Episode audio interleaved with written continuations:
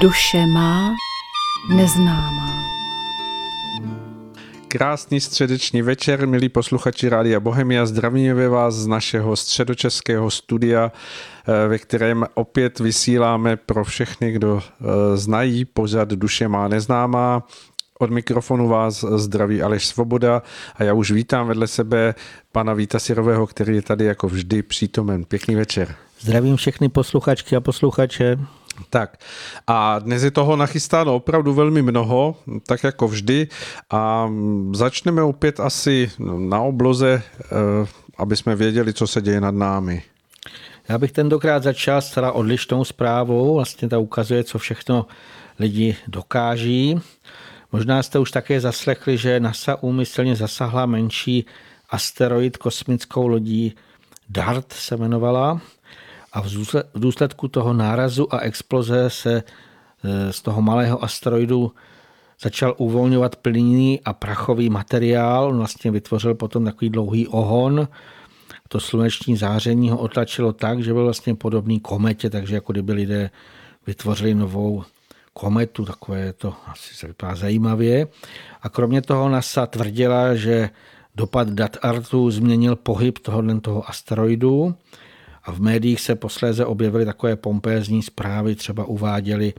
toto je zlomový okamžik pro planetární obranu a celé lidstvo demonstrující odhodlání výjimečného týmu NASA a jejich partnerů. Hm. Já bych si dovolil takovou otázku, je to skutečně něco tak úžasného, jak se tvrdí? Stálo to za to, aby byla vydána, hm, vydáno mnoho milionů a nesmírné úsilí tolika pracovníků, kteří vlastně dokázali teda tou eh, eh, raketou zasáhnout jakýsi menší asteroid, který vůbec Zemi neohrožoval. Ten asteroid se jmenuje Dimorphos a on jako měsíc obíhá kolem malé planety neboli většího asteroidu, je se jmenuje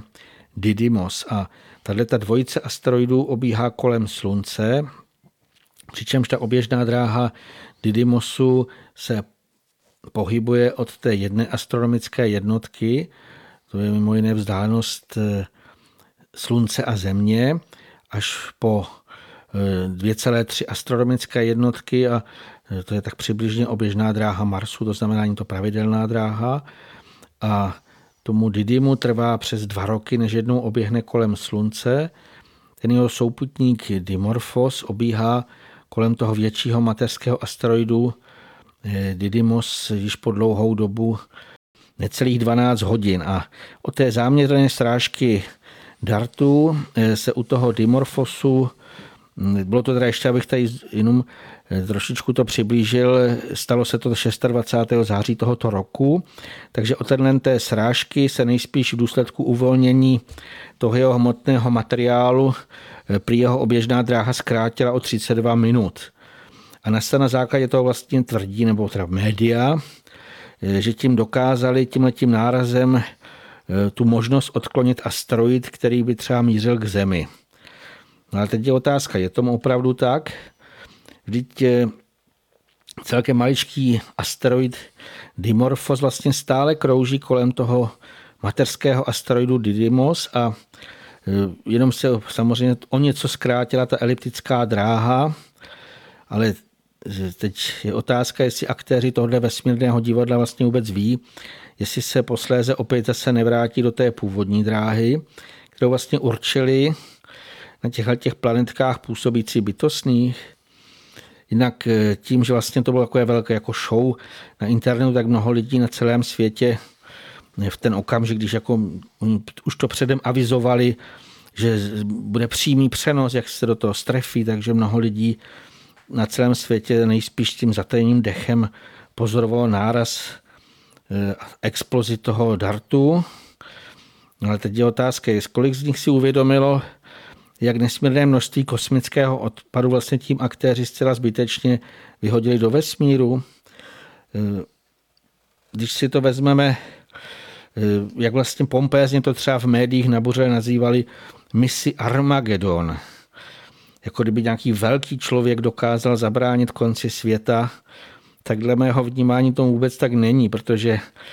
eh, kdyby nějaký asteroid letěl přímo k Zemi, tak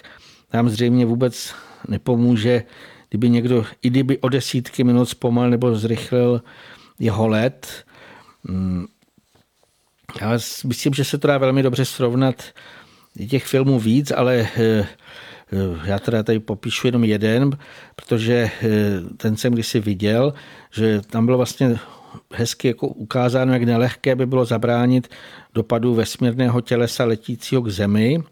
To bylo zjevné z takového katastrofického filmu, on se jmenoval Drtivý dopad, který byl promítán v kinech před více než 20 lety. A tam vlastně bylo nafilmováno, jak astronomové jak zjistili, že se k nám blíží velká kometa, přičemž ta srážka s ní měla znamenat konec naší civilizace, takže měla být vyslána vesmírná expedice, která se měla pokusit jadernými bombami tu kometu rozstřílet, ale tohle si vlastně v tom daném filmu nepovedlo a proto se kosmonauti vyslaného raketoplánu rozhodli k tomu k takovému kamikaze úderu, to znamená vletět s celým raketoplánem přímo do komety ale tam aspoň v tom filmu jako by tu kometu pak rozdělili na menší kusy, přičemž některé z nich spadly do moře a vyvolaly tak obrovskou vlnu tsunami,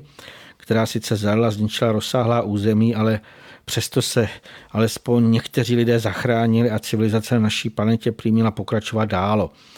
Jinak tenhle ten katastrofický film, já jsem ho tenkrát i v kině zhlédl a udělal na mě celkem velký dojem, že on byl v mnoha ohledech i poučný. Tam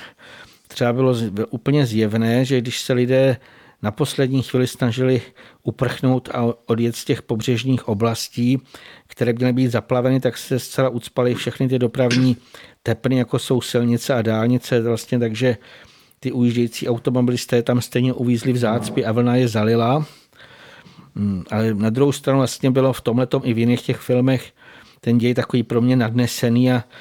stále dokola se vlastně v něm projevuje taková ta obrovská domýšlivost člověka, který se domnívá, že svou chytrostí a nějakou hrubou silou dokáže změnit nebo zamezit vesmírným dějům, které právě spadají pod zprávu velkých bytostných. Hm, většina z lidí ale se stále žel považuje vlastně nás jako na Zemi eh, za středobod veškerenstva, domnívají se, že vlastně nakonec ty nejschopnější dokáží všechno ovládnout a řídit podobně jak je tomu autíčka na vysílačku. Hmm. Jenomže vlastně to si myslím, že se každý, kdo vnímá, tak eh, vidí, že se jim to naštěstí nedaří. Eh, samozřejmě musíme v sobě oživit schopnost jasného vycítování. Eh, pokud vlastně tohle dokážeme, tak vnímáme a vidíme všude kolem své příznaky pádu a hroucení vlastně celé téhle té naší zmatené civilizace. Abych třeba připomněl to, co dosáhlo svého vrcholu třeba těsně před pochopením Atlantidy nebo zaplavení první egyptské říše. Vlastně tehdejší panovníci se považovali a nechali se uctívat jako bozy, kteří vlastně utápěli v nesmírném bohatství, to hlavně Egypt byl tím známý, přestože vlastně ty jejich podání žili lidsky v naprosté bídě. Já myslím, že když si trošičku jako zamyslíme eh, nad současným stavem, tak eh, můžeme tam nalézt takové nějaké ty paralely, ale já bych se ani nechtěl zabývat eh, jako námi, aby jsme se jako nelitovali, protože přestože se jaksi ta ekonomická situace zhoršuje, tak eh, když to srovnáme s těma mnoha miliardami nebo více miliardami lidí eh, na různých místech země, kde trpí tou skutečnou chudobou, to znamená, že třeba nemají jaksi ani, hm, sami nemají téměř nic, ale kdy ani jídlo pro své děti, takže abych jenom připomněl, eh, jestli jste viděli některé africké státy, jak jsou postiženy, nebo už jsme tady mluvili o katastrofami sužovaný Pakistán a další. Mm, samozřejmě tím ne, nechceme se tím zabývat, ale jenom při, jako přijde vlastně tato ta bída, eh, alespoň dle mého názoru vlastně důsledkem kolonizace a těch následných nepatřičných zásahů do těchto kultur samozřejmě třeba ten Pakistan a jiné zase tam hraje velkou roli i ta nepříznivé proměny klimatu. Přichází k tomu, co říkáte o té o té snaze řídit takovéto věci, jako je kosmický eh, program a nějaké zasahování do toho, eh, kudy a jak mají letět nějaká případná vesmírná tělesa jako takové hm, sformování té, té, té lidské píchy a ješitnosti, protože když vezmeme to, kolik tady na Zemi je mm, velikých úkolů pro nás, pro lidi, abychom je dokázali zvládnout a jak je evidentně nezvládáme, jak vlastně nejsme schopni obstát jako v tom nejobyčejnějším, ale přesto za pomoci té hm, domělé vyspělé v uvozovkách techniky se snažíme působit eh, zdánlivě jako mimo hranice toho pozemského eh, určitého rozsahu, tak eh, vždyť vezměme, že lidstvo v tomto směru stojí stále i pod tím nejmenším bytostným, protože svým způsobem dodnes vědci nedokázali pochopit princip nebo napodobit princip eh, fotosyntézy. Je, tady působení, které se odehrává v těch nejmenších žasách, eh, kdy se vlastně proměňuje chlorofil, eh, nebo díky chlorofilu se proměňuje sluneční záření na energii a, a lidé nikdy toto nedokázali napodobit, nebo alespoň se přiblížit k tomu pochopení, co se v tom odehrává, ale ve skutečnosti se eh, jako snaží zasahovat mimo hranice tohoto pozemského světa. Přitom obrovské poklady, které tady na Zemi jsou a leží před námi jako před lidmi, tak, tak vlastně jsou pře, překračovány, přehlíženy jako něco eh, vedle vedlejšího a domněnka toho, že hm, v nepochopení eh, a nepoznání toho, co se odehrává v té hm, dokonalé a moudré práci těch nejmenších bytostních, že člověk dokáže obstát proti tomu působení těch, těch velikých vesmírných sil, to je eh, až trochu úsměvné, protože ve výsledku můžeme hovořit o tom, že kdyby opravdu eh, byla nasměrovaná nějaká eh, síla na Zemi k tomu, aby odsásla tímto planetárním systémem, včetně země, tak, tak to snažení lidí by bez pochyby bylo proti tomu velice nicotným. A ty domněnky, které se pak odehrávají právě v těchto filmech. Vy jste zmiňoval film Drtivý dopad, ale vedle toho byl právě i film, tuším Armageddon, které hovoří o, o tom též, jak, jak ta lidská, lidský úm a lidská dovednost dokáže čelit těm eh, neznámým a nebezpečným a, a pro člověka a takové jako až, až jako eh, obrovitě nezvládnutelným silám, jak nad tím člověk zvítězí, tak je to samozřejmě jen a jen, jak vy jste hezky říkal, podporování té, té domělé hm, píchy toho, co, co jakoby dovedeme, ale ve skutečnosti my nedovedeme nic, my nedokážeme spolupracovat s bytostnými eh, v přírodě, my, my nedokážeme vůbec pochopit ten nádherný chod harmonie, která je nám tady dávána na každém místě, v každý okamžik. Eh, nedokážeme s ním vstoupit do souladu, do, do, do té jakési propojenosti tak, aby se to stalo eh, podpůrné pro naše působení, ale přesto si v sobě pestujeme tu domněnku, jak dokážeme ovládat něco z vesmíru. Konce vždycky jim až tragikomické, že když Mnohokrát se stalo, že kolem nás proletěl nějaký asteroid a teprve když proletěl, tak se zjistil, že vlastně letí, byl docela blízko a teď se vymýšlí ty kolonizace měsíce, Marsu, pořád takovéhle bombastické plány. A na tom je, já bych řekl, spíš to nejsmutnější, že ani na této zemi nejsme schopni skutečně uživit ty obyvatele, a tam vlastně člověk vidí, jak jde ta civilizace jako dolů naspět, protože já jsem si dneska vzpomněl na indiánské kměny, ty vyspělé, vyspělé, on to psal, jak teda Thomas Seton v poselství třeba rudého muže a tam asi prožité, že indiánské kmeny, ty vyspělé, nikdy nenechali nikoho hladovět. Vždycky, i když to byla vdova třeba, nebo staří lidé, tak nebylo to tak, že by si náčelník plný stan měl jídla. V podstatě všichni z toho kmene museli dostat jídlo a všechny se vždycky museli postarat. Veme si, že my se nedokážeme na této planetě postarat o ty nejmenší, třeba o děti, o ty bezbrané. A v podstatě takovéhle miliardy a miliardy se na všechno možné utrácí. Že? Samozřejmě mnozí si všímají, kolik se utrácí na válkách, kolik jsme, kolik jsme bohatí, že se mohou financovat všechny možné války a přitom skutečně nedokáží lidé ani zajistit důstojný život, jak by to mělo být všem obyvatelům této zimě. To, co vy jste říkal i o těch malých bytostných, tak my jsme ani já bych řekl, ani procento jsme nepochopili, jak úžasné procesy probíhají v přírodě jako v celku. Vlastně v té součinnosti s bytostními bychom tady mohli mít pozemský blahobyt a vlastně i bezstarostnost mohli bychom skutečně jenom duchovně se rozvíjet. A přesto se pořád lidé zamotávají do takovýchhle úžasných, pro ně úžasných, jako ten rozum, jak se cítí, jako tak povznesených, eh, já nevím, jak bych to ani nazval, jako to, proto ani není výraz, jsou to nesmysly. A vlastně to, co bychom měli dělat, tenhle ten, eh, když si to vezmeme i z těch předobrazů, tak tady by měla být skutečně na rozkvetlá zahrada, kde by lidé nádherným způsobem mohli spolu působit s bytostnými, rozvíjet se vlastně eh, právě proto, že bytostní jsou tak hojnými jako hostiteli, tak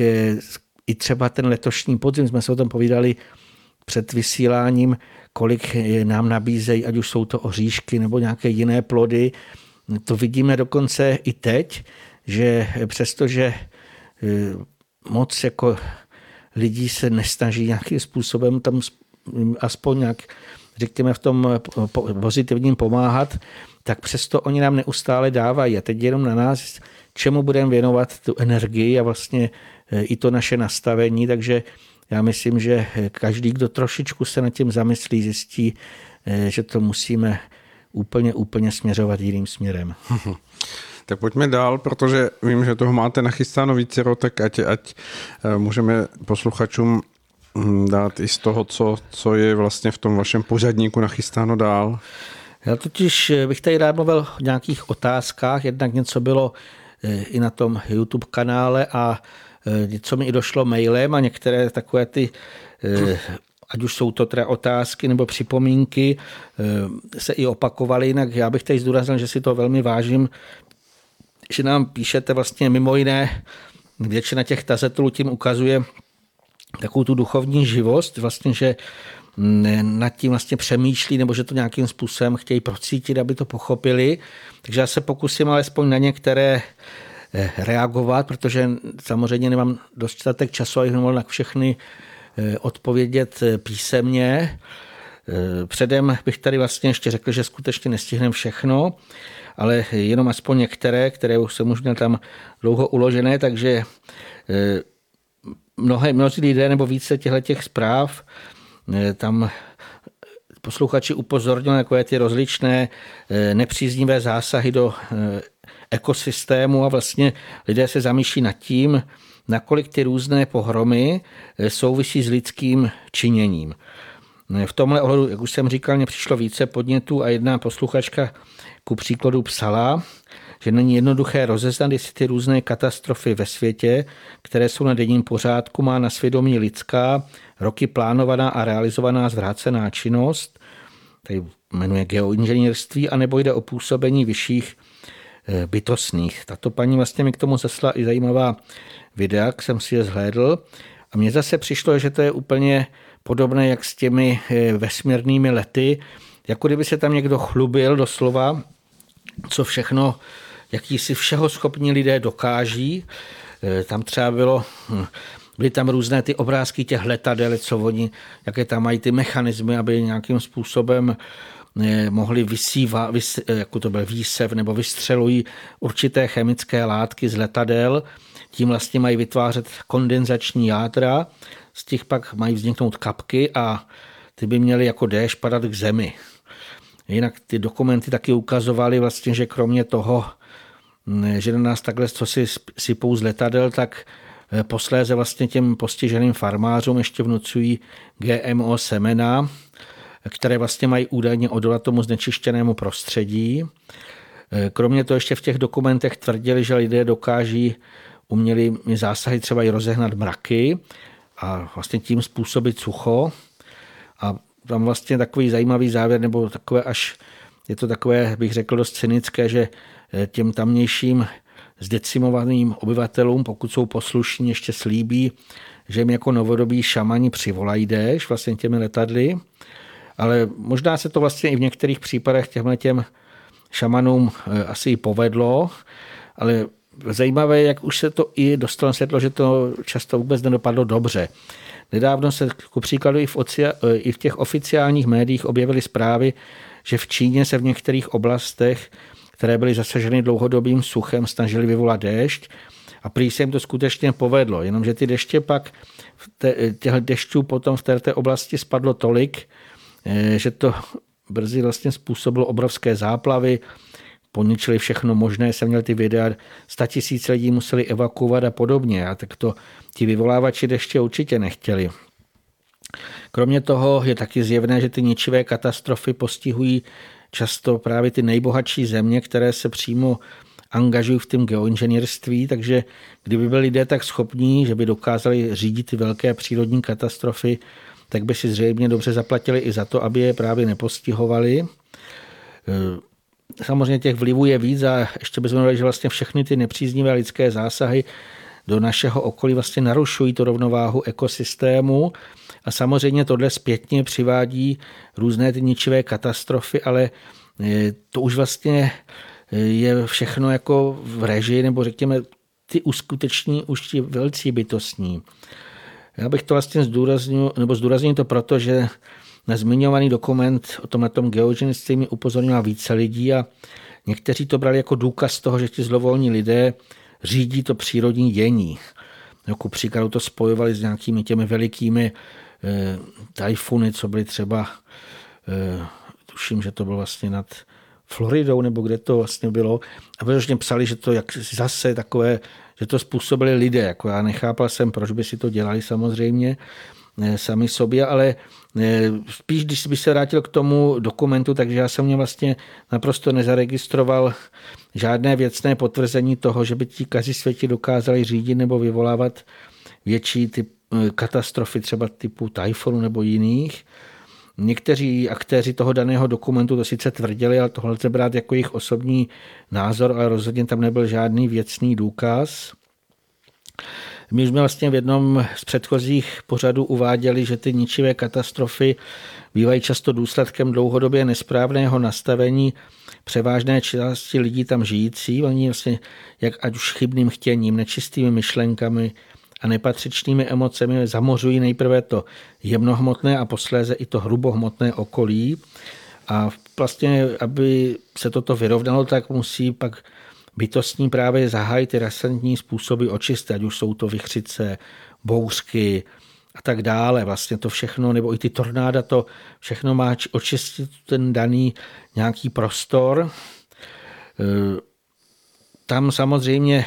ta oblast je mnohem širší, a protože naprostá většina lidí ani netuší, jaké hrůzy na nás sypou z letadel a prozatím se to vlastně částečně jako kdyby zveřejnilo nebo se to dostalo na světlo toho geogenírství. A vlastně k tomu ještě psala jedna posluchačka, která se s těmi, těmi šílenými pokusy podrobněji seznámila, eh, že bychom my tady o bytostech přírody měli nejen hovořit, ale snažit se jim i pomáhat. Jsem se nad tím zamýšlel skutečně otázkou, co pro ně můžeme udělat. Protože samozřejmě my o nich můžeme šířit to obecné povědomí a to v co nejširším kontextu i s těmi rozličnými nepříznivými lidskými zásahy do jejich práce. To znamená, aby se lidé uvědomili, co, eh, co, tam, co to narušuje tu jejich činnost, ale já sám osobně mám v tomhle ohledu prožité, že ani ty lidé, kteří mají už skutečné vědění o přírodních zákonitech a o bytostných, nechtějí většinou změnit ani to, co celkem jednoduše mohou. Jako já třeba jsem známý tím, že už po desetiletí eh, se snažím šířit osvětu, která má za hlavní cíl snížit užívání naprosto zbytečné chemie, která nejenže znečišťuje přírodu, ale právě vadí a ruší i bytostné. Ale mnohdy musím se smutkem pozorovat, že hlavně lidé, kteří se domnívají, že už jsou vědoucí, sedí na takovém tom stromu nabuřelí a ty nechtějí sami u sebe nic moc zlepšovat. A já jsem třeba přesvědčen, že by pomohlo ku příkladu to, kdyby lidé přestali nakupovat suroviny stříkané chemickými pesticidy a potraviny, které jsou přiotrávené nepřirozenými éčky. Samozřejmě by ještě bylo velmi přínosné, kdyby třeba více lidí přestalo uh, užívat chemickou kosmetiku, nevhodné čistící i prací prostředky a tak dále. Protože tyhle ty látky znečišťují zejména vodstvo. Já vlastně jsem eh, napsal a vydal knihu Tajemství kosmetiky hlavně kvůli tomu, aby se ulevilo vodním bytostem, to je nějaký silný impuls. A přestože já už dlouho s tím lidé, možná už někoho obtěžuju, tak většina z nich to zjevně nepřijímá vlastně nakupují cokoliv se jim zachce, hlavně když je to levné. Takže eh, je skutečně otázka, jak v těchto případech nějak účinně zapůsobit na veřejnost, aby lidé už tak nesmyslně neničili přírodu a neškodili všem vlastním obyvatelům. Mm, ta posluchačka vlastně navrhovala, aby o tom udělali rozsahlejší relace, natočili burcující video, ale dle mého názoru by eh, ani tohle nějak moc nepomohlo, že co po nás chtějí bytosti přírody, už před delší dobou napsala, přednášela, natočila i krásné video paní Margot Ruiz, možná někteří znáte. Já jsem ji znal osobně a vícekrát jsme si právě povídali o tom, jak hrozně lidé bytostem přírody škodí a eh, tam jenom bych tady eh, to můžu oni říct, že paní Margot Ruiz, obdobně jako jiní uvědomělí obyvatelé Rakouska, třeba zcela zásadně nakoupila všechno jenom v biokvalitě a převážně lokální suroviny. A vlastně jsme to tomu taky vůbec nechápala, jak někdo vůbec může nakupovat ty chemicky přiotrávené potraviny. Jinak, abych nevyvolal dojem, že se všechno točí kolem jídla a jeho kvality, tak dodávám, že je samozřejmě mnohem více oblastí, které je nutné zlepšit. A taky je mi jasné, že se dělají ještě mnohem horší věci, ale ty žel skutečně sami zastavit nedokážeme, protože se nemůžeme přece začít se systémem rvát nebo dělat nějaké teroristické akce. A to se vlastně týká i toho zmiňovaného účinného odporu proti sypání nebo jiného uvolňování chemikálí z letadel, který jsem přesvědčen, že se stále dělá. E, vlastně proti tomu se mnozí před desetiletími pokoušeli protestovat, řešit to žalobami, to jsem viděl v jednom videu, že prý skončili v koši, bylo tam to natočeno dost dokumentů a tak dále, ale vlastně my vidíme, že, že nic z toho zatím nemělo úspěch, aby to třeba zastavilo nebo aspoň omezilo. Co se týká i těch podnětů, tak já osobně skutečně nevím, jak probudit většinu z lidí, aby se všemi možnými prostředky, teda myslím tím zákonným, postavili proti těmto nebo jiným již po desetiletím prováděným zločinům. A e, takže, abych to uzavřel, já stále spolehám na to, že vlastně až bytostní, velcí bytostní dostanou z příkaz, tak zastaví rázem tohleto veškeré lidské šílené činění jinak už nyní vlastně na více místech na zemi bytostní vlastně s pomocí těch ničivých katastrof uskutečňují velkou očistu. To, kdo vidí ty videa, eh, teď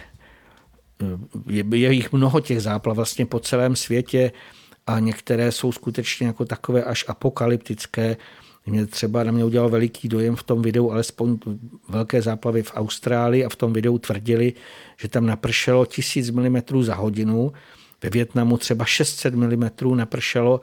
A to jsou obrovské plochy, které vidíte jako velké jezero, v tom jsou ty domky, e, i v Evropě na různých místech vlastně to probíhalo. A když člověk to pozoruje, jak ta špinavá voda vlastně, co všechno se tam v tom splachuje a bahno, jak to tam vlastně totálně jim to všechno jako zanese, tak já si myslím, že pro ty lidi to skutečně musí být velmi, velmi vážné prožívání, ale přestože, takhle já to nechci nějak snižovat, ale přestože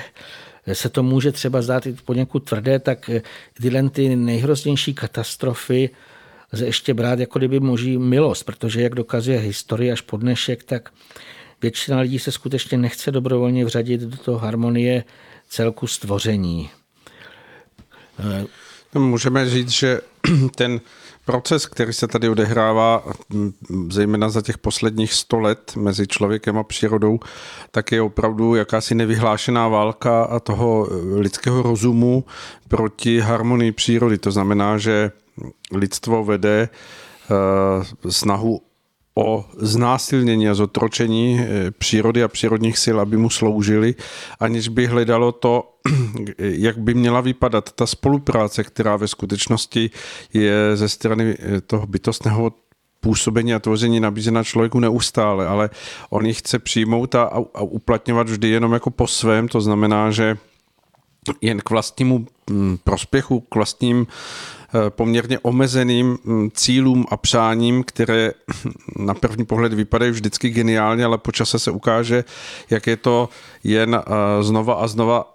ten otevřený princip eh, kulečníkového stolu, kdy si můžeme představit, že vlastně člověk je ten, kdo šťouchne tím biliárovým tágem do té první koule a ona eh, naráží do těch dalších a samozřejmě to vyvolává ten ráz, který se nasčítává no a po čase se to vrátí jako veliká katastrofy, které se musí vybít v tom eh, jakémsi vyrovnání té, té, té porušené harmonie, která se opět potřebuje vrátit zpátky do, do toho jakéhosi stavu eh, toho klidného a, a vyrovnaného zachvívání. A to pak lidé zase prožívají to, jako že musí čelit jakýmsi nástrhám přírody a tak se snaží opět vymýšlet věci, které jakoby mají eh, být tou novou a novou výzbrojí proti těmto nástrahám a tak se vlastně ta spirála neustále zvyšuje a vede až k tomu, co prožíváme dnes, kdy prakticky není na zemi místo, které by nebylo dotčené lidskou rukou, lidským zásahem, protože můžeme vidět už i teď, že prostě umělohmotné záležitosti nacházíme na těch nejvzdálenějších končinách eh, planety, nacházíme Eh, vodu, která je mm, kontaminovaná, která je eh, vlastně lidskou činností poznamenaná. Prakticky eh, můžeme hovořit o tom, že, že jediné zdroje té čisté vody jsou kdesi hluboko uložené, nebo, nebo v tom nejhlubším ledu někde, někde na, na těch eh, pólech země, kde skutečně ta voda zůstává ještě z těch dob, kdy to lidské působení tady nebylo tak rozvinuté a všechno ostatní jenom jakýmsi smutky, smutným svědectvím toho, že eh, vůbec eh, není snaha hledat nějaké souznění s tím, jak ten po miliony let se utvářející mm, koloběh přírodního eh, do sebe zapadajícího soustrojí eh, by měl člověk vnímat a respektovat a snažit se o to být v něm vřazený s tou jakousi moudrostí přesahu toho, že pokud on se bude snažit o to, aby svoji úlohu splňovala, ta úloha je samozřejmě duchovní, o tom tady hovoříme, tak pokud bude na této duchovní úrovni splňovat, bude naplňovat to, co je jeho úkolem tady na této zemi, skutečným úkolem, tak, tak ten bytostný svět a to bytostné působení mu bude daleko více mm, vycházet vstříc v tom, aby se mohly tyto eh, veličiny duchovní a bytostná propojit eh, v tu eh, skutečně požehnanou spolupráci, ale tomu jsme teď nahony vzdáleni. Je to tak, protože pokud my se chceme blížit k té harmonii, tak prostě nedá se to obejít. My musíme pochopit, že nedílnou důležitou součástí eh, nejen přírody, ale skutečně celého vesmíru jsou právě bytostní. A oni od počátku trvání našeho vesmíru doslova věrně naplňují přírodní zákony, nebo můžeme říct si boží vůli. A to, co vlastně teď probíhá, takže je to neustálé přibližování se paprsku Parsifalova přivádí k naší zemi nebývalou posilu pro všechny bytostné služebníky. Oni jsou vlastně těmi určenými vykonavateli boží vůle, aby splnili všechny ty zaslíbení, to, ať už biblická, ale i jiná, to vlastně na mnoha místech je popsáno, jak to vlastně, myslím, teď takové to velké dění. A samozřejmě, pokud, jak jsem už říkal, bděle nitrem pozorujeme vlastně co se kolem nás děje, tak eh, pochopíme, že není možné odvrátit to vlastně, co z vyšší vůle eh, přijít má. Eh, jinak tam aspoň dle mého mínění jednoznačné, že velcí bytostní stále rychleji uskutečňují ten princip abce a reakce, to znamená zvratné působení, to znamená... To ten kulečníkový stůl, jak jsem říkal rychlý, v tom obraze, rychlý. samozřejmě oni, ano, zrychlující jako se, se to... pobíhají ty, ty koule kuličky, potom stále, no. Eh, stále rychleji rychleji. No. Přesně, že když jako, jak to dřív to trvalo, než ta koule narazila na zpátek a teď eh, a zřejmě se blížíme k bodu, kdy to bude ještě rychlejší, to často bývá velmi brzo ten zpětný, eh, zpětný jako úder, jako kdyby se zrychloval ten film. Jinak já bych tady ještě chtěl říct, že samozřejmě mnozím se může zdát, i z některých těch mailů to tam viděl, že vlastně, že se lidé vnímají, jak je ta situace nesmírně vážná, Někdo může říct až beznadějná, ale já bych zase znova říkal, neklesejme na mysli, eh, protože světlí pomocníci a skrze ně vlastně působí a protékají nebývalé záplavy světla. Já jsem přesvědčen, že dokonce nejspíš znemožnili i některé z takových těch nekalých plánů temných, hmm, proto se vlastně naštěstí nevyplnil ani rozličné chmurné předpovědi, které se šířily i na těch, hlavně na těch alternativních webech. A vlastně to dokazuje to prozativní fiasko opičího strašáka, které vlastně od května eh, už se eh, v médiích, všude možně o tom v oficiálních médiích psalo, takže vlastně ty přípravy se odehrály, i to VHO vyhlásil, jsme o tom mluvili, ale alespoň do této doby našeho vysílání se to naštěstí nepodařilo eh, spustit tu další pandemii. A samozřejmě já nevím proč, ale možná se už skutečně začíná projevovat přesila světla, jak o tom zpívá eh, ve své písni Jano Světlan Majerčík. Hmm, tak abychom to slyšeli opravdu od mistra Majerčíka, tak si to pustíme teď eh, pro naše krásné prožití té, té spojitosti textu a hudby.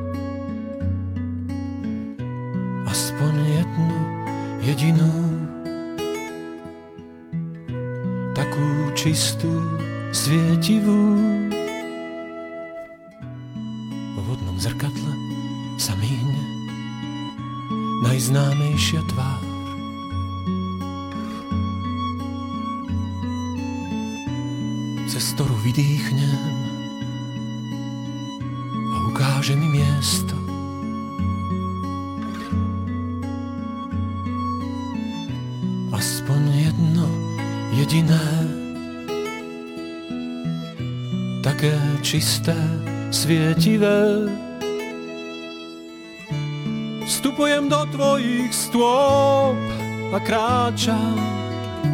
po vodnej hladine poézie. Vstupujem do tvojich stôp a hľadám vo vlnách života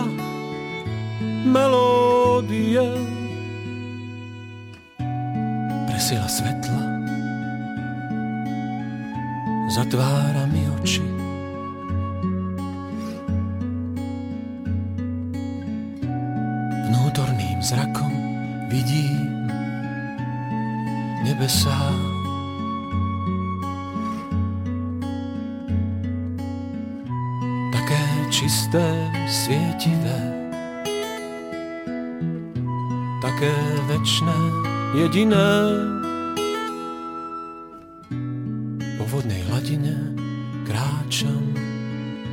lebo neviem plávať.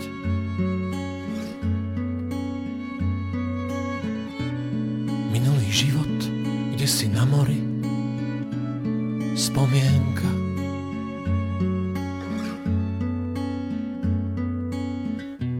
Aspoň jedna, jediná, vzdialená, Vstupujem do tvojich stôp a kráčam po vodnej hladine poézie. Vstupujem do tvojich stôp a hľadám vo vlnách života melódie. Vstupujem do tvojich stôp a kráčam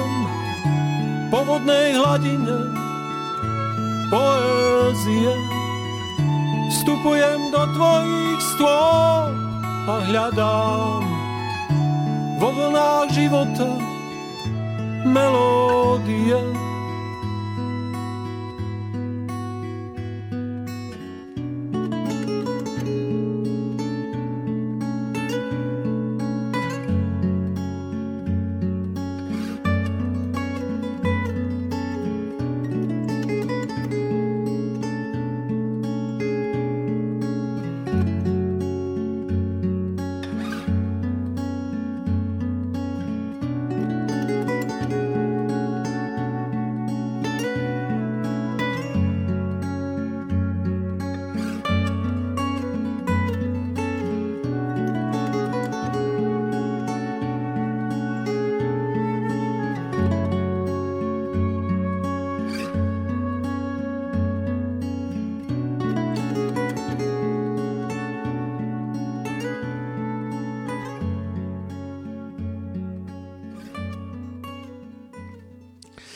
Milé Tony a slova Jana Světlana Majerčíka dozněly a my jsme tu zpátky s panem Vítem Sirovým, který sedí vedle mě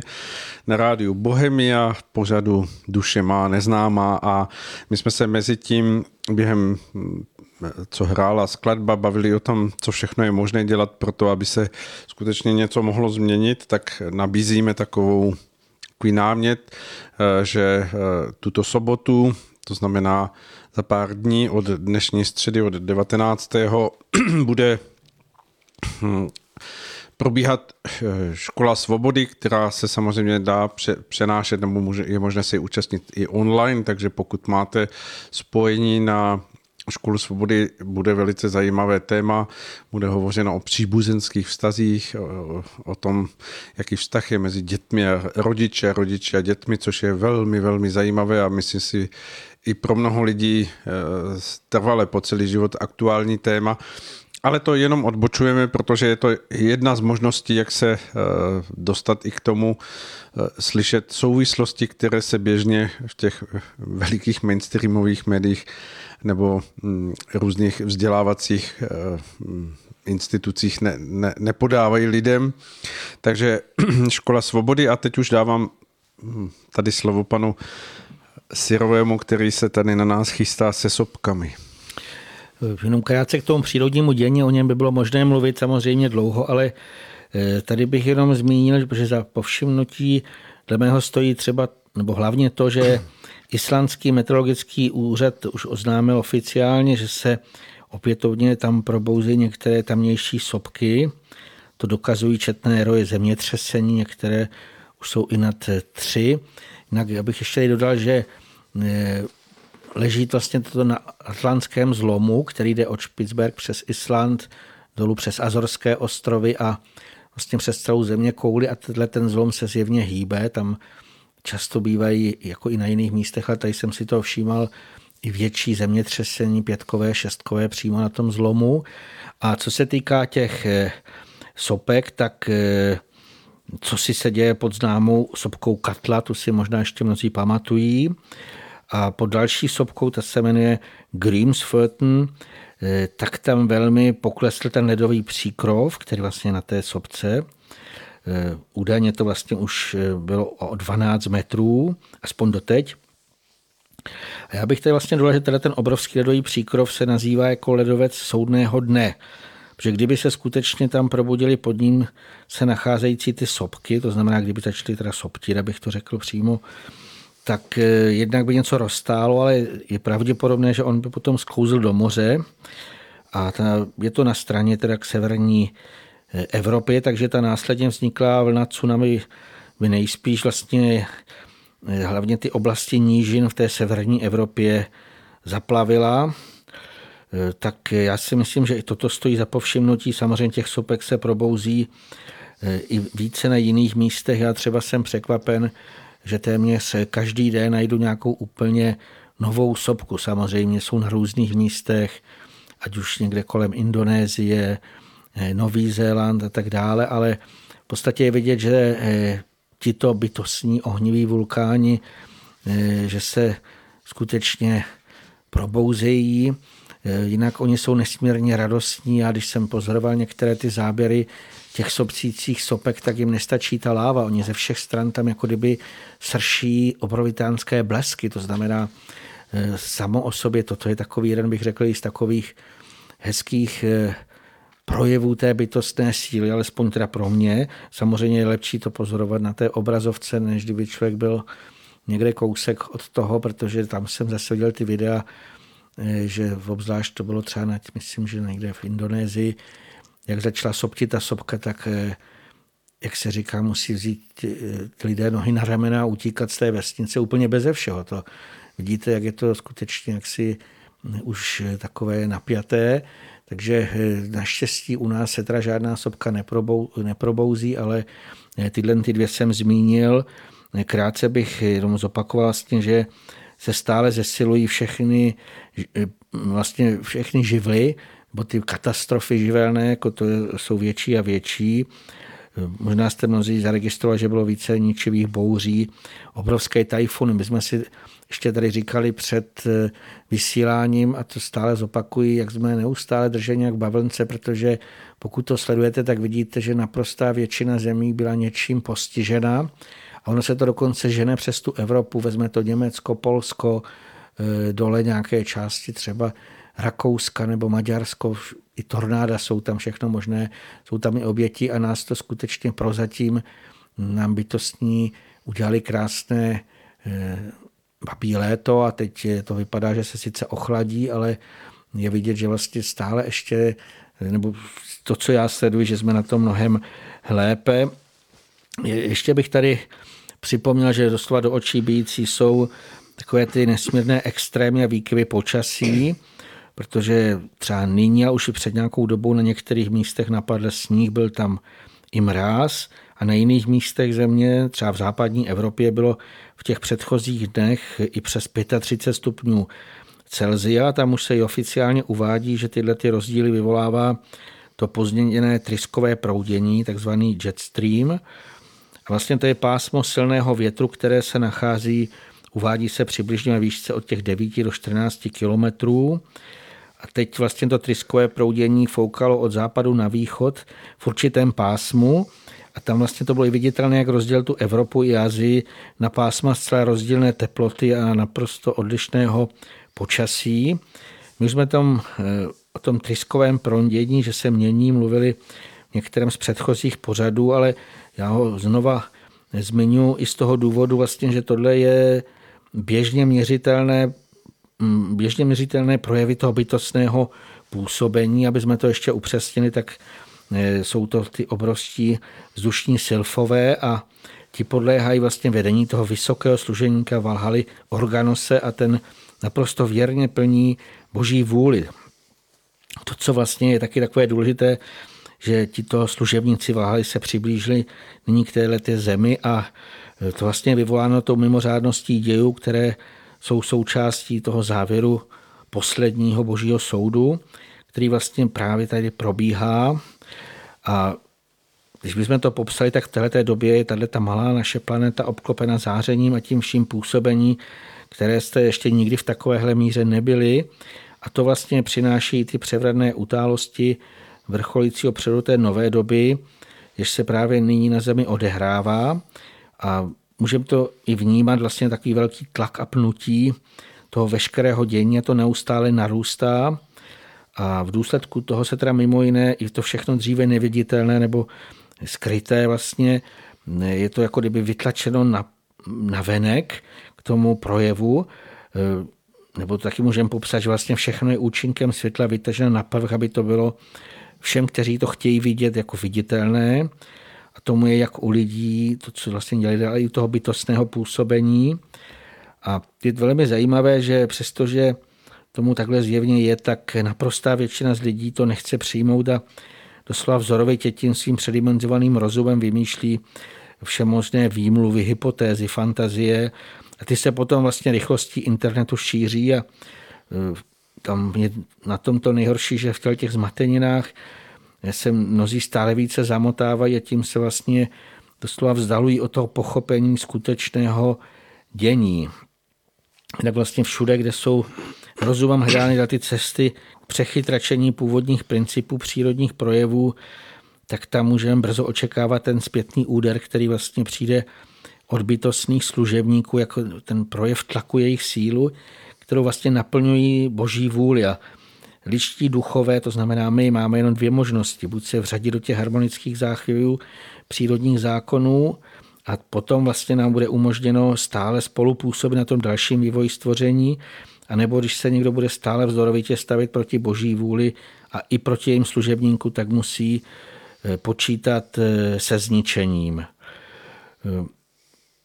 Já ještě bych tam nežil vlastně nikdo z lidských duchů, ať se nachází v jakékoliv části stvoření, nemůže tomu, tomu dění zabránit nebo odchýlit Bohem určené konečné události. Eh, já to zdůraznuju vlastně i z toho důvodu, že mi přišla následující otázka, na kterou bych se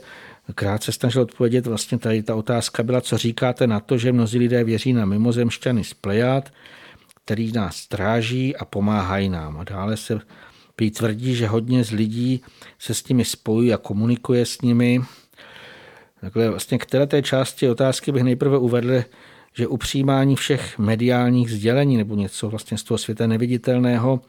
bychom vždycky měli být velmi bdělí. To se týká nejen vlastně těch, kteří tvrdí, že něco slyší nebo vidí, ale i ostatních, kteří třeba to od nich pak následně přejímají. A vždycky bychom měli všechno zvažovat důkladně ve svém nitru citem a teprve pak se můžeme rozhodnout, jestli to můžeme přijmout nebo nikoliv. Tak z minulosti je známo, že to údajné přijímání mediálních sdělení bylo ve více ohledech zcela chybné. Třeba bych připomněl v minulém století hodně rozšířené spiritistické seance. Mnozí lidé tehdy vyvolávali duchy a pokud se jim od nich jakoukoliv formou dostalo nějaké sdělení, tak to brali často jako nespochopnitelnou pravdu. Ale vlastně v tomhle se projevovala ta naprostá neznalost dějí onoho světa, přirozených zákonitostí a i souvislostí ducha a duše. Já bych tedy jenom připomenul, nebo zopakoval, už jsme tady říkali, že vlastně po smrti se od pozemského těla uvolňuje duch těmi svými jemnohmotnými a bytostnými záhaly a v tomhle stavu se nazývá jako duše, to znamená duch z obaly. A vlastně je taky známe, že ten záhrobní svět eh, obývají duše zcela rozdílné duchovní zralosti a v případě umožněných projevů, když teda potom někdo určitým způsobem zachytí nebo přijme, oni můžou předávat jenom to, co odpovídá tomu stupni jejich vývoje nebo nabitým vědomostem, ale mm, když se podíváme kolem sebe, vlastně, eh, nebo sledujete,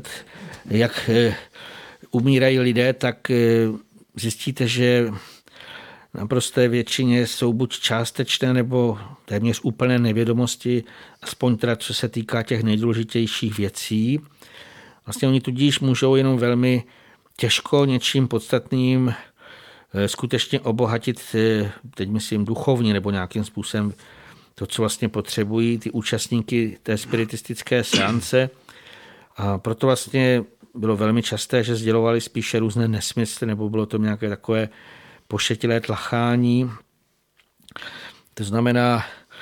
co si z toho vzít a ještě kromě toho si mnozí z těch, kteří údajně přijímali ty všechna možná sdělení nebo ty obrazy z toho světa běžně neviditelného, mohou domýšlet to, co vlastně nepochopili správně, nebo si dokonce vlastně kvůli senzaci nebo zviditelnění své osoby mohou dokonce vlastně cosi fantastického i vymyslet a to pak mohou následně někteří stoupenci slepě přijmout a šířit to dále, ať už slovně nebo jako obrazy. A výsledkem toho je pak v mnoha případech naprostý zmatek. Možná někoho napadne, že ty spiritistické seance jsou už v minulosti, ale přesto dodnes v knihovnách naleznete spiritistické spisky nebo jsou v muzeích vystavovány jakési chaotické obrazy dle mého to ukazuje nejspíš nějaké výplody bujné fantazie nebo možná i temné formy. Ani nebudu říkat kde, ale znám taková muzea, i jsou blízko nás, tam, kde bydlím. Já samozřejmě nechci naprosto spochybovat eh, ani teda, jako se, jak se říká, duchovidu nebo obrazy, hlavně obrazy těch jasnovidných jedinců, kteří jsou nejen skutečně vedoucí a dokážou to vlastně i správně pochopit a před ostatním, protože i v našem pořadu často takové to věci si o tom povídáme, ale e, v tom obecném je to smutné, vlastně převažující jsou spíše ta zavádějící sdělení a pokud vlastně člověk skutečně nemá to skutečné vědění, ani to pochopení duchovních zákonitostí, tak e, může přijmout i zcela nesprávné a doslova i zavádějící informace. A já jsem tenhle ten podrobnější popis, který vlastně nějakým způsobem ozřejmuje ty četné omily mnoha spiritistů, uváděl i kvůli tomu, že Obdobné vlivy můžou nastat i u toho údajného spojování se a komunikace s mimozemšťany, ku příkladu, jak bylo zmiňováno, z Plejad. E, přestože teda může velmi mnoho lidí tvrdit, že jako je to skutečnost, že co vlastně slyší, vidí, tak já nemám naprosto žádnou povinnost jim uvěřit. A já teda možná někoho zklamu, ale osobně jsem se prozatím nespojil, ani jsem nepřijal žádné sdělení od mimozemšťanů z Plejad. Já samozřejmě nechci tvrdit, že v této části stvoření nežijí liští duchové, kteří by mohli být i na vyšším stupni vývoji, protože samozřejmě zralejší liští duchové zjevně žijí ve více světových částech a může se vlastně stát, že čas od času od nich někdo přijme eh, skutečně nějaké zprávy, ale pokud někdo třeba jako příkladu tvrdí, že nám jakýkoliv z těch mimozemšťanů sděluje, že když třeba nebudeme jíst maso, tak nás za to zachrání jako za odměnu, tak to považuji za zavádějící informace, že skutečně zachránit se můžeme jenom celkovým sebezlepčení. To znamená, aby se náš duch skutečně uzráním stal natolik jasný, že pak už může stoupat vzhůru ke světlu. Samozřejmě je nezbytná i ta planoucí živá důvěra v milosti plnou boží plnoc, pomoc, která bez vlastně takové ty dětské důvěry těžko projdeme, taky musíme v sobě rozvinout naprostou vnitřní čistotu, ať už v myšlenkách, v emocích. V modlitbě vlastně můžeme procítit ten vnitřní radostný dík za možnost bytí v tomto stvoření. Takže eh, samozřejmě, kdyby někdo přijímal zprávy, že vlastně eh, mu nějaký mimozemšťan toto jak si ho nabádá k takovýmto zlepšení na všech úrovních, tak asi to bude v pořádku, ale jestliže nám vlastně kdokoliv slibuje, že bez našeho skutečného přičinění, že nás zachrání, tak je velmi pravděpodobné, že nejspíš půjde o nějaké svůdce. Ti vlastně můžou lidem našeptávat i to, že se o všechno postará někdo ze zhora, že vlastně nemusí nic dělat. A tam vlastně se jasné, že to můžou nějakým způsobem takto působit na lidi temní duchové, které mohou být dokonce i prozatím inkarnovány ještě v pozemských tělech. To znamená, často to budou ti, kteří eh, i třeba v médiích chrlí mnohé věci na lidi, ale samozřejmě eh, pokud někdo takto nevyvinutý nebo nesprávně usilující přejde na onen svět, tak i ten se vlastně snaží ukolébat jako kdyby často lidi do duchovního spánku, aby vlastně nic nedělali a tomu je třeba se vyhnout. V tomto směru můžeme hovořit o tom, že tady máme takový v vozovkách zářný příklad evoluce nějakého vývoje, protože když se podíváme na, na tuto záležitost, otázky mimozemských civilizací, jakéhosi spojování se lidstva s, s těmito vzdálenými civilizacemi, anebo naopak těchto civilizací s lidstvem, tak můžeme počátek pozorovat eh, tuším někdy v druhé polovině 19. století, kdy se začaly vlastně objevovat na knižních pultech eh, první vědecko-fantastické romány, které tak jakoby otevíraly jakousi eh, komnatu, která do té doby pro mnoho lidí byla úplně uzavřená, protože v tom myšlenkovém světě nic takového nebylo vytvořené, ale tím, že se začaly eh, tyto romány postupně objevovat a v té určité motivaci autorů, aby přinášeli stále více a více eh, překvapující a, a, a ohromující jakési výhledy nebo poznatky, tak se rozvinula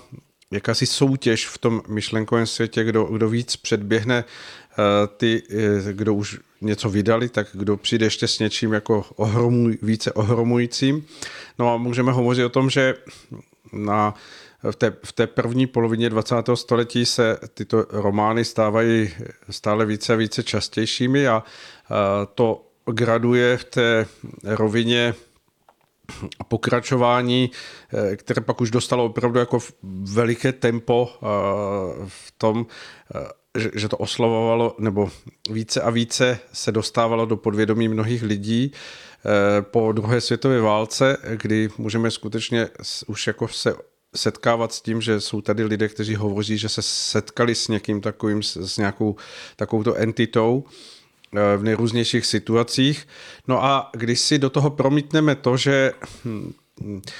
toto prožívali lidé, kteří byli v tu dobu inkarnováni na Zemi, ale ti lidé eh, samozřejmě věkem odešli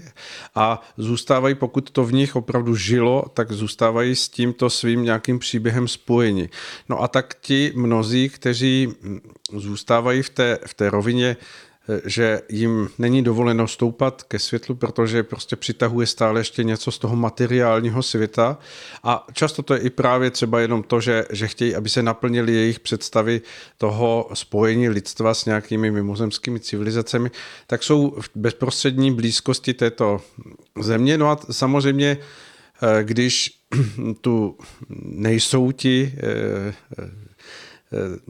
mimozemšťané přímo oni, tak, tak ti to se vlastně staví do té roviny, aby ta jejich myšlenka, kterou oni prožívali, aby žila a tak se vlastně v tě, jako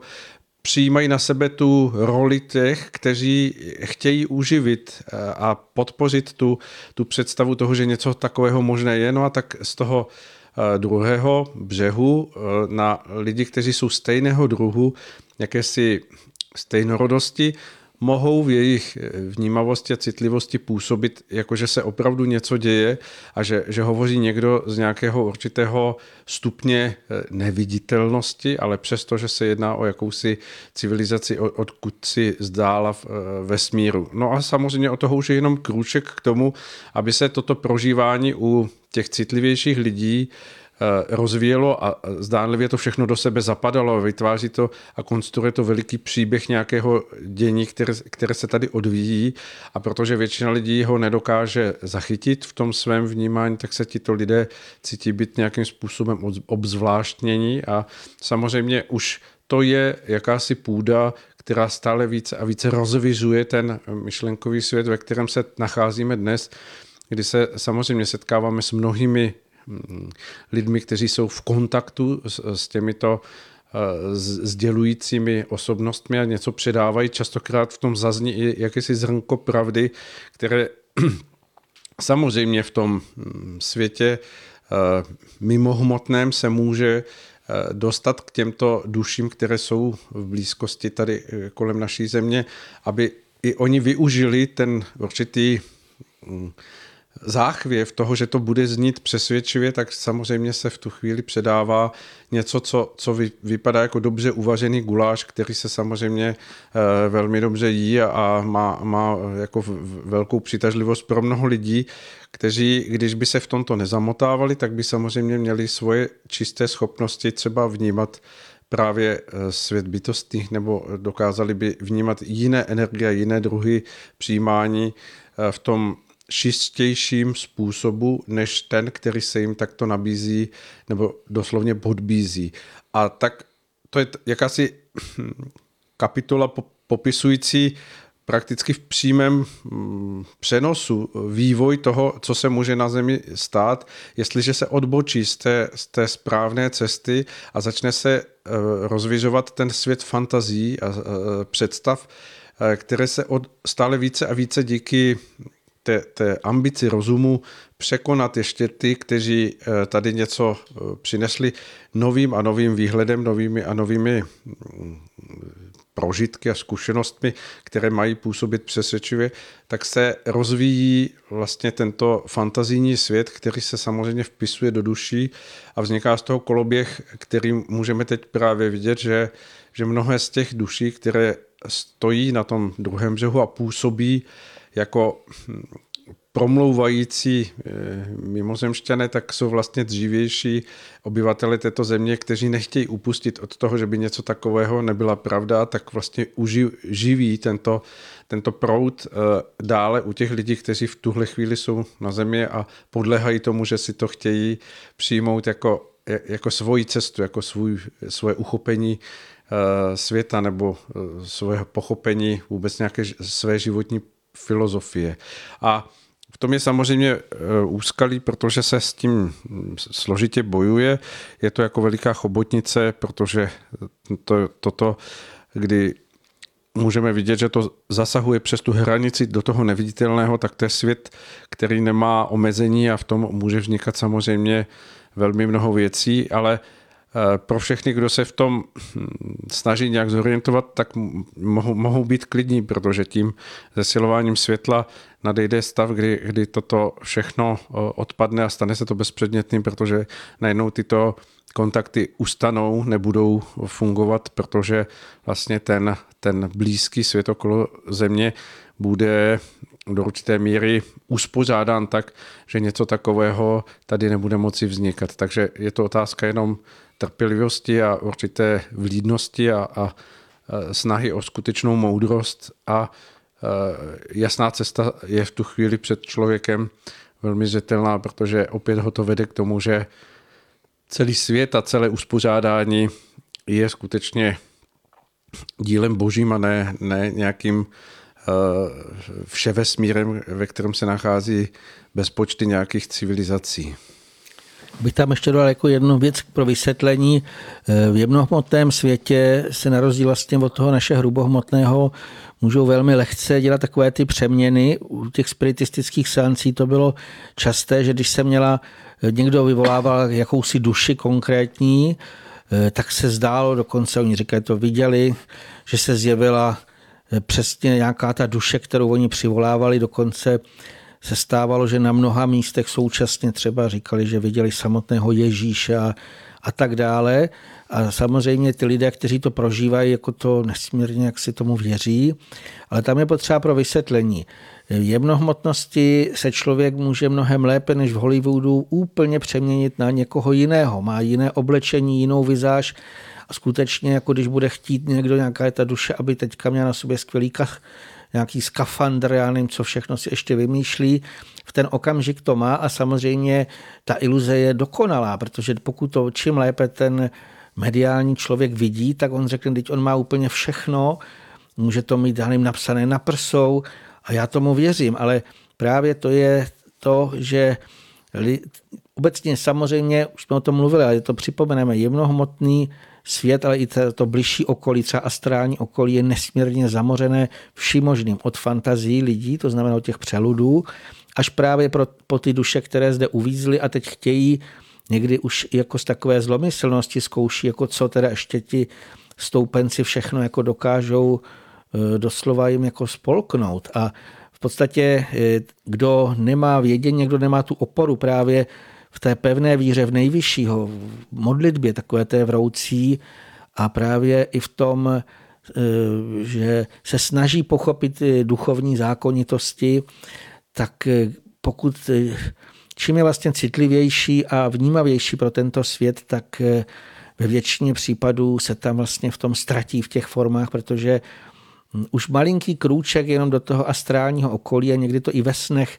lidé můžou vnímat, obzvlášť takové tyhle ty různé fantastické, zřejmě filmy, které se natáčejí nebo romány, tak to je tak neskutečný chaos, ale i jako ošklivé to je. A jsou v tom i takové ty formy, které přesně lidé jako chtějí, aby se jako mění se to. Teď se to tak různě prolíná a zcela otevřeně lépe je jít do lesa a dívat se třeba na kapku rosy, na na, eh, někde na nějakém listu nebo hledat houby, dělat cokoliv jiného, ale nevyvolávat tyto obrazy ani se na to neladit, protože mm, myslím si, že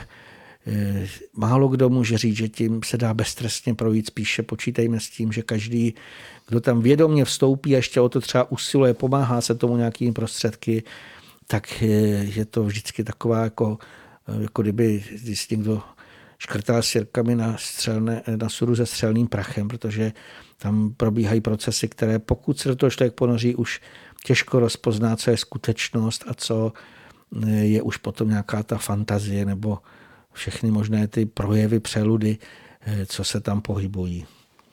Můžeme říct, že to je takové tkaní eh, nekonečných eh, pavučin, ve kterých se skutečně pak i dobromyslní lidé zamotávají, protože tomu podléhají v té eh, jakési svojí vnitřní neskušenosti, naivnosti, protože to na první pohled všechno vypadá velice mm, jako smysluplně, zapadá to a eh, v té jisté nemoudrosti nebo neskušenosti se samozřejmě potom může eh, ten dotyčný člověk s tím natolik spojit, že ho to, že ho to skutečně obklopí a ovlivní to jeho přístup k životu, takže ho to vychýlí z té, té skutečné úlohy, o které tady hovoříme, to znamená svoji vnitřní sílu věnovat k tomu, aby se člověk mohl zušlechtit jako lidská bytost především eh, bez eh, potřeby nebo bez té opory eh, nějakých takovýchto fantazí. My jsme vlastně postoupili dál, abych se ještě vrátil k nějakým takovým těm zase pilířům té duševní hygieny, vlastně aby jsme se do něčeho kromě tohoto nezamotali, tak já bych tady ještě znova připomněl mm, to, co vlastně je bezpečné, takové mm, to nesprávné konejšení a falešný optimismus.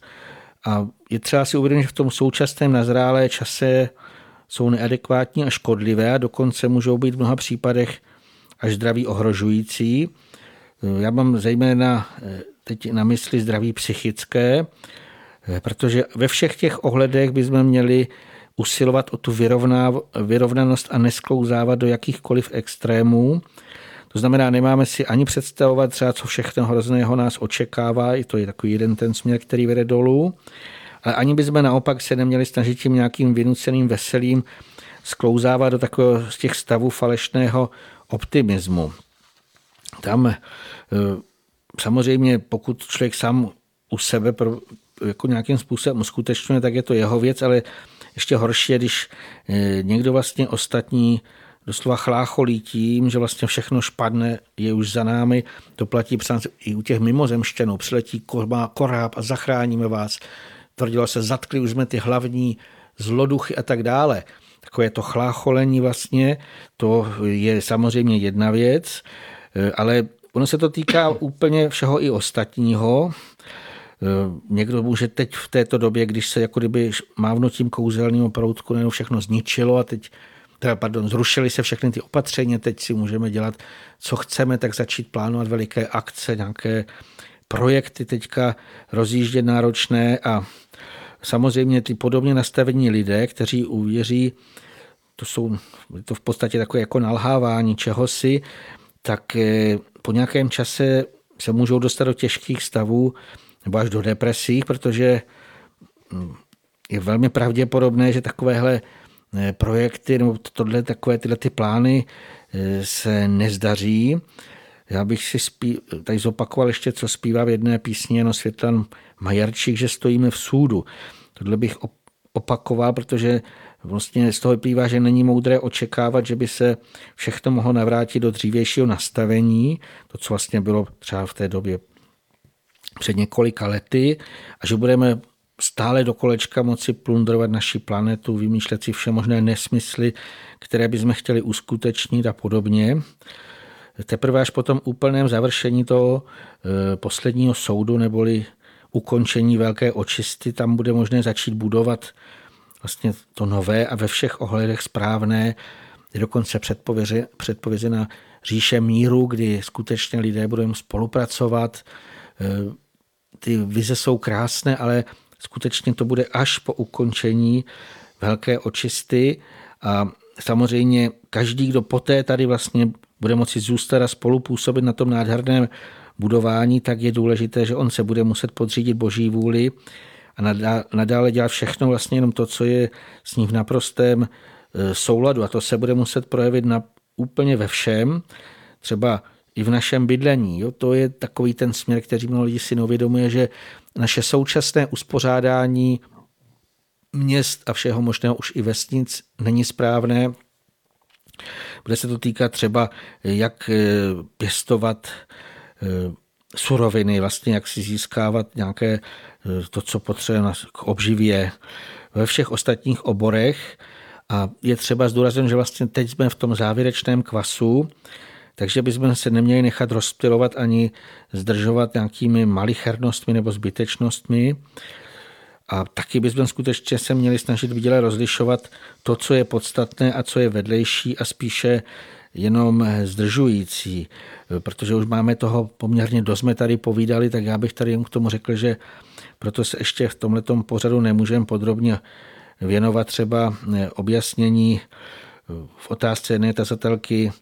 tam eh, se ptala na kruhy v obilích, jako doufejme, nebo snad se v některém z příštích pořadů tomu bude moct věnovat šířejí.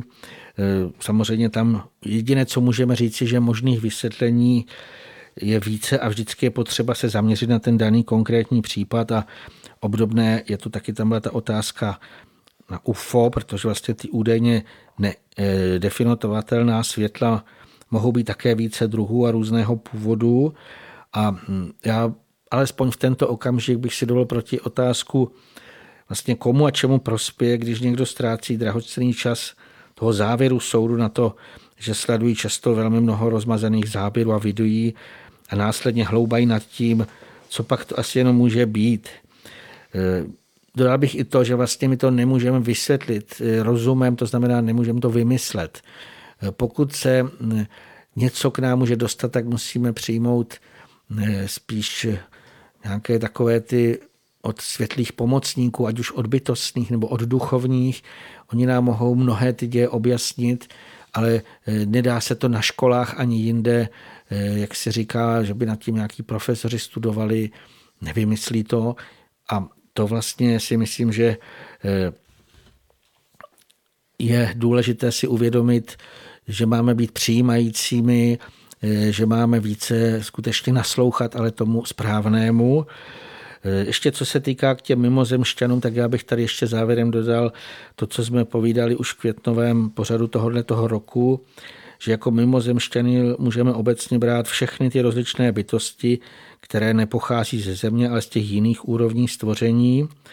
Takže samozřejmě jsou i jiná světové části a planety hrubohmotného vesmíru a dále by se měli vlastně brát v úvahu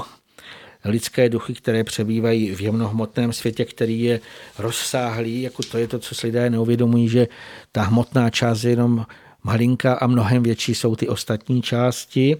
A ještě nad těmi, těmi dvěmi hmotnými úrovněmi je ten bytostný kruh, odkud vlastně pocházejí i velcí bytosti, o kterých jsme tady často mluvili. A mm, alespoň pro nás tady s panem Svobodou je to taková moc hezké téma, protože e, to je úžasný svět, ale řekl bych takový živý svět, zářivý svět a velcí bytostní, oni dokáží všechno vlastně možné i skrze ty pozemské projevy živlů, tak můžou formovat naše pozemské okolí a tím se nám lidem snaží rozličnými způsoby mimo jiné teda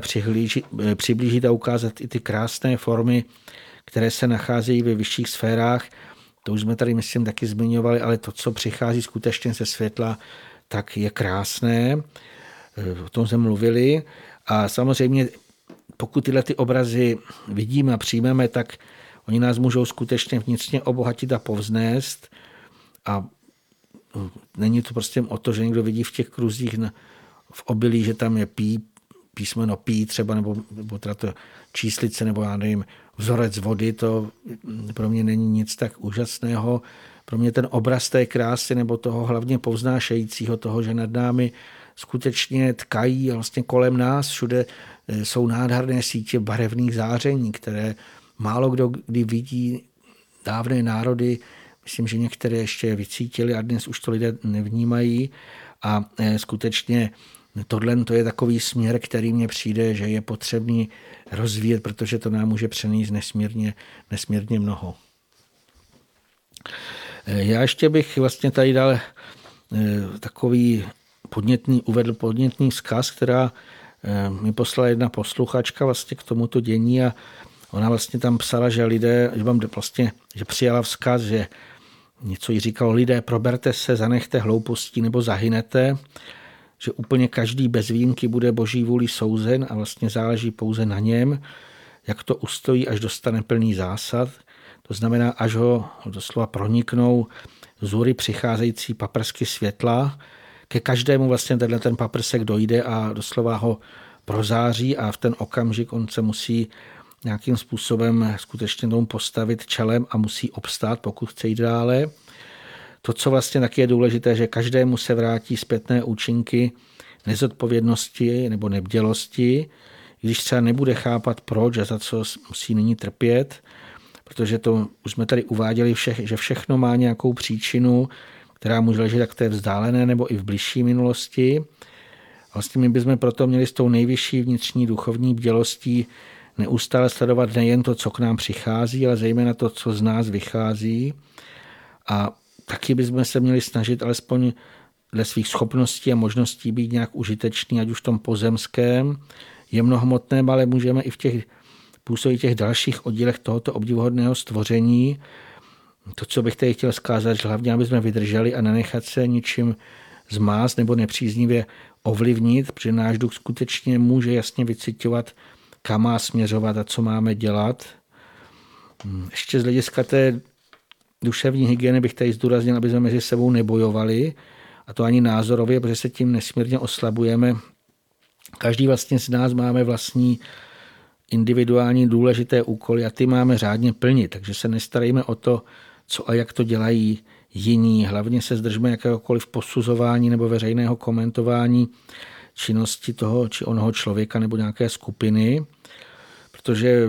buď bychom se přitom zatížili pomluvami a to nás vlastně jako si zamotá takových hustých temných sítí, které vlastně takhle zatížené duše dlouho, dlouho drží dole a pokud ještě budeme mimo to někdo lehkomyslně šíří jakékoliv lži,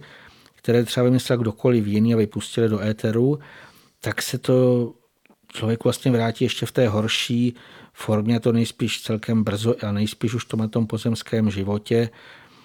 Tak může se to třeba projevit jako bolestivé autoimunitní onemocnění,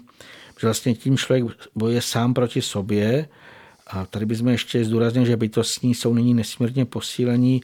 těch stále rychlejších účincí a ten zejména nevědomý bytostný druh, k tomu patří i všechny mikroorganismy, tak ten bude v tom nastávajícím údobí eh, účinně očistovat tuhle tu zemi od všeho nepatřičného.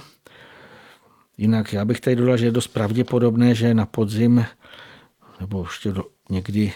v zimě budou zase zahájeny nějaké ty manipulační kampaně, které budou založeny na dezinformacích nebo dokonce až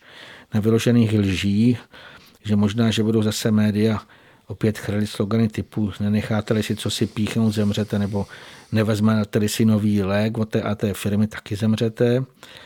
Takže už by bylo nemoudré se nechat nachytat tak dlouho obehranými marketingovými triky, vlastně to je strašení, řešení. Tam je celkem vždycky člověk, když o tom trošičku se nad tím zamyslí, tak na tom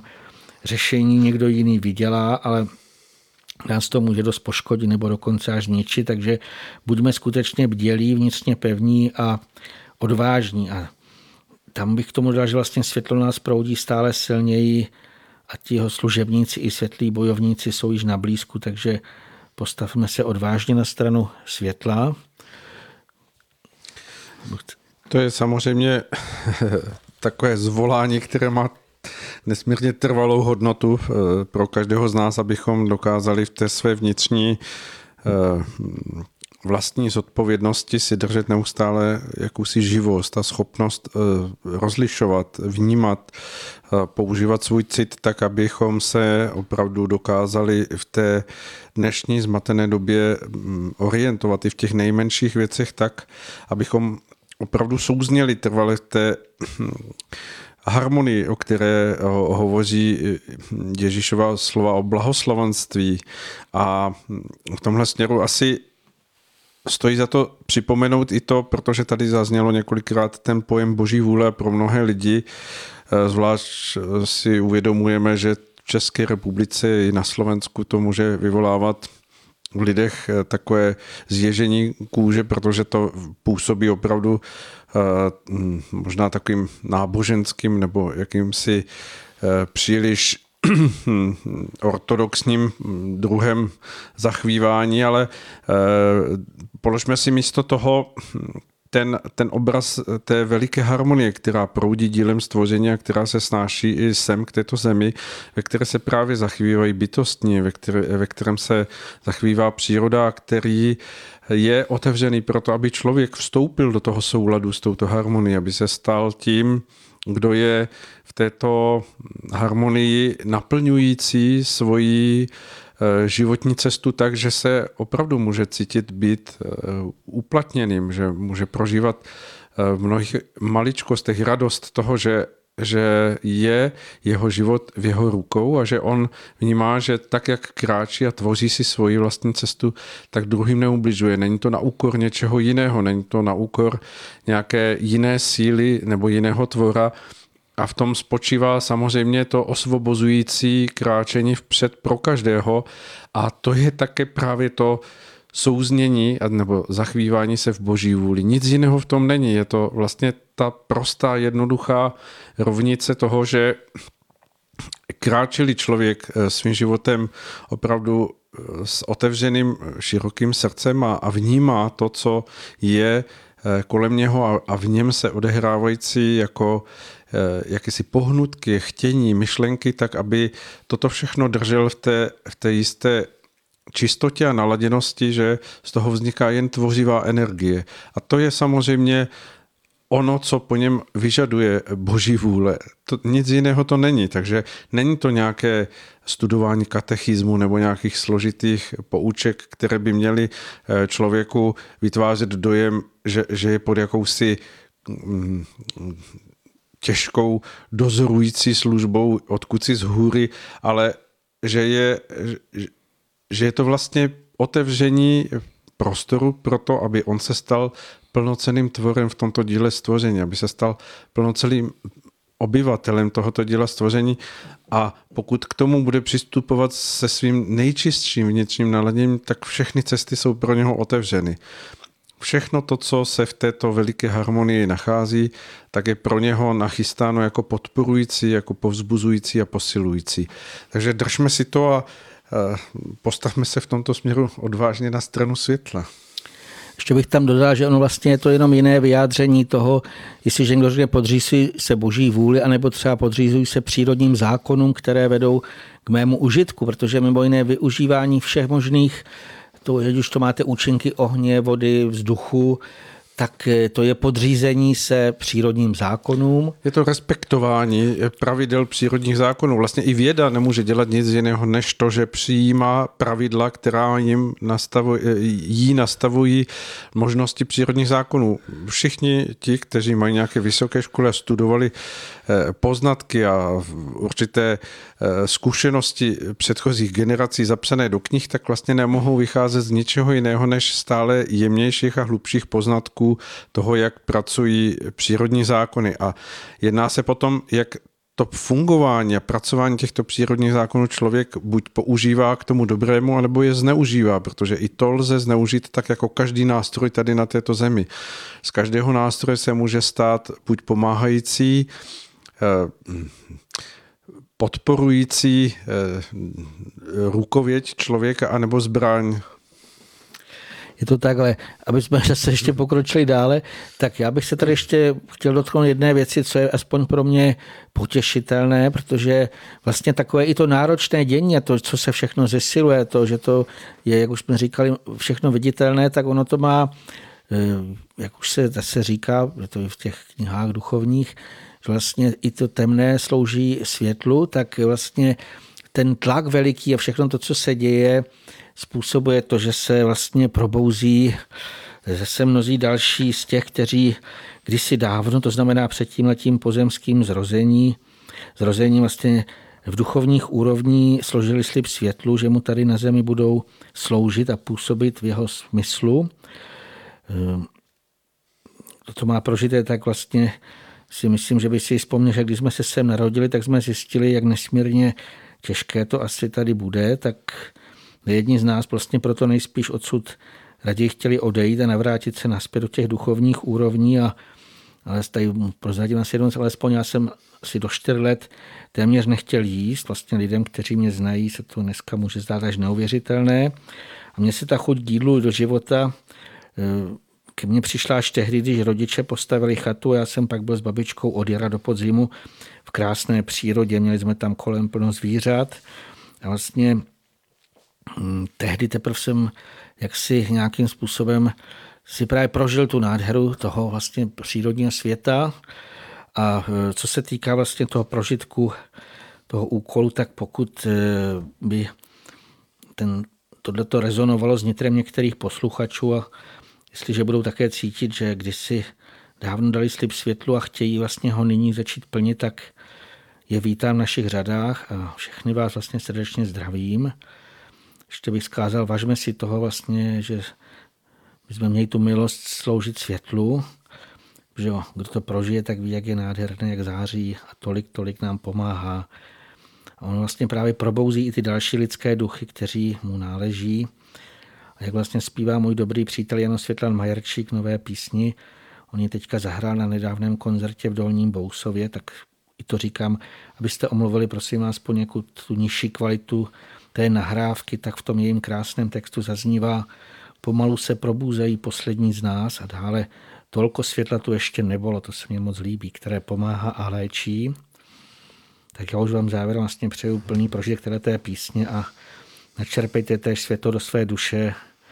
co nejvíce můžete a abyste ho vlastně mohli posléze předávat a šířit dále. Tak děkujeme, že jste opět dorazil do našeho pořadu Duše má neznámá.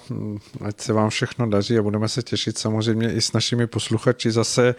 zhruba za měsíc, kdy se sejdeme tady v našem středočeském studiu a budeme vysílat naživo, anebo bude možné naše na, povídání si poslechnout ze záznamu buď na rádiu Bohemia přímo, anebo na našem YouTubeovém profilu, kde bude postupně přidáno. No to je úplně všechno a jak se loučíme na rádiu Bohemia, takže se rozloučím se všemi a to je náš slogan Věřme, že bude lépe a dělejme věci tak, aby lépe bylo. Krásný večer. Se taky rozloučím a ještě bych dodal více světla.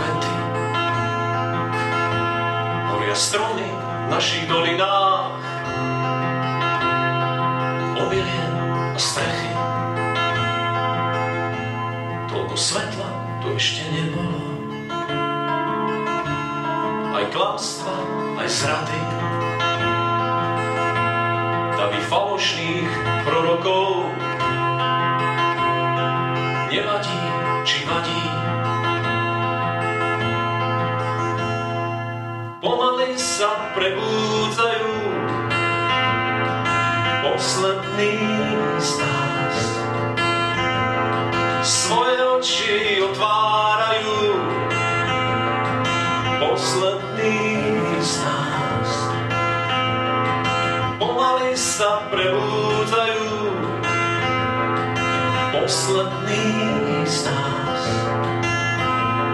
Svoje oči otvárajú posledný z nás. Schoval si sa do tieňa a chystáš do pieseň a opatruješ semienka tečie. Toľko svetla tu ešte nebolo. Ty vieš, len mlčíš, pretože zbytočné sú rečičky,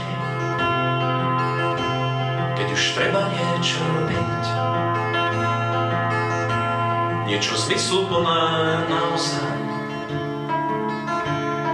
A pravdivo a čestne, ustal seba samého na novej ceste.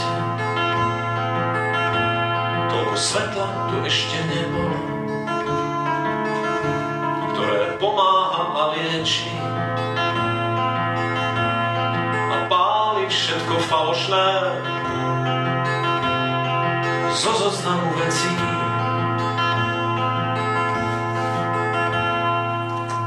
Pomaly sa prebúdzajú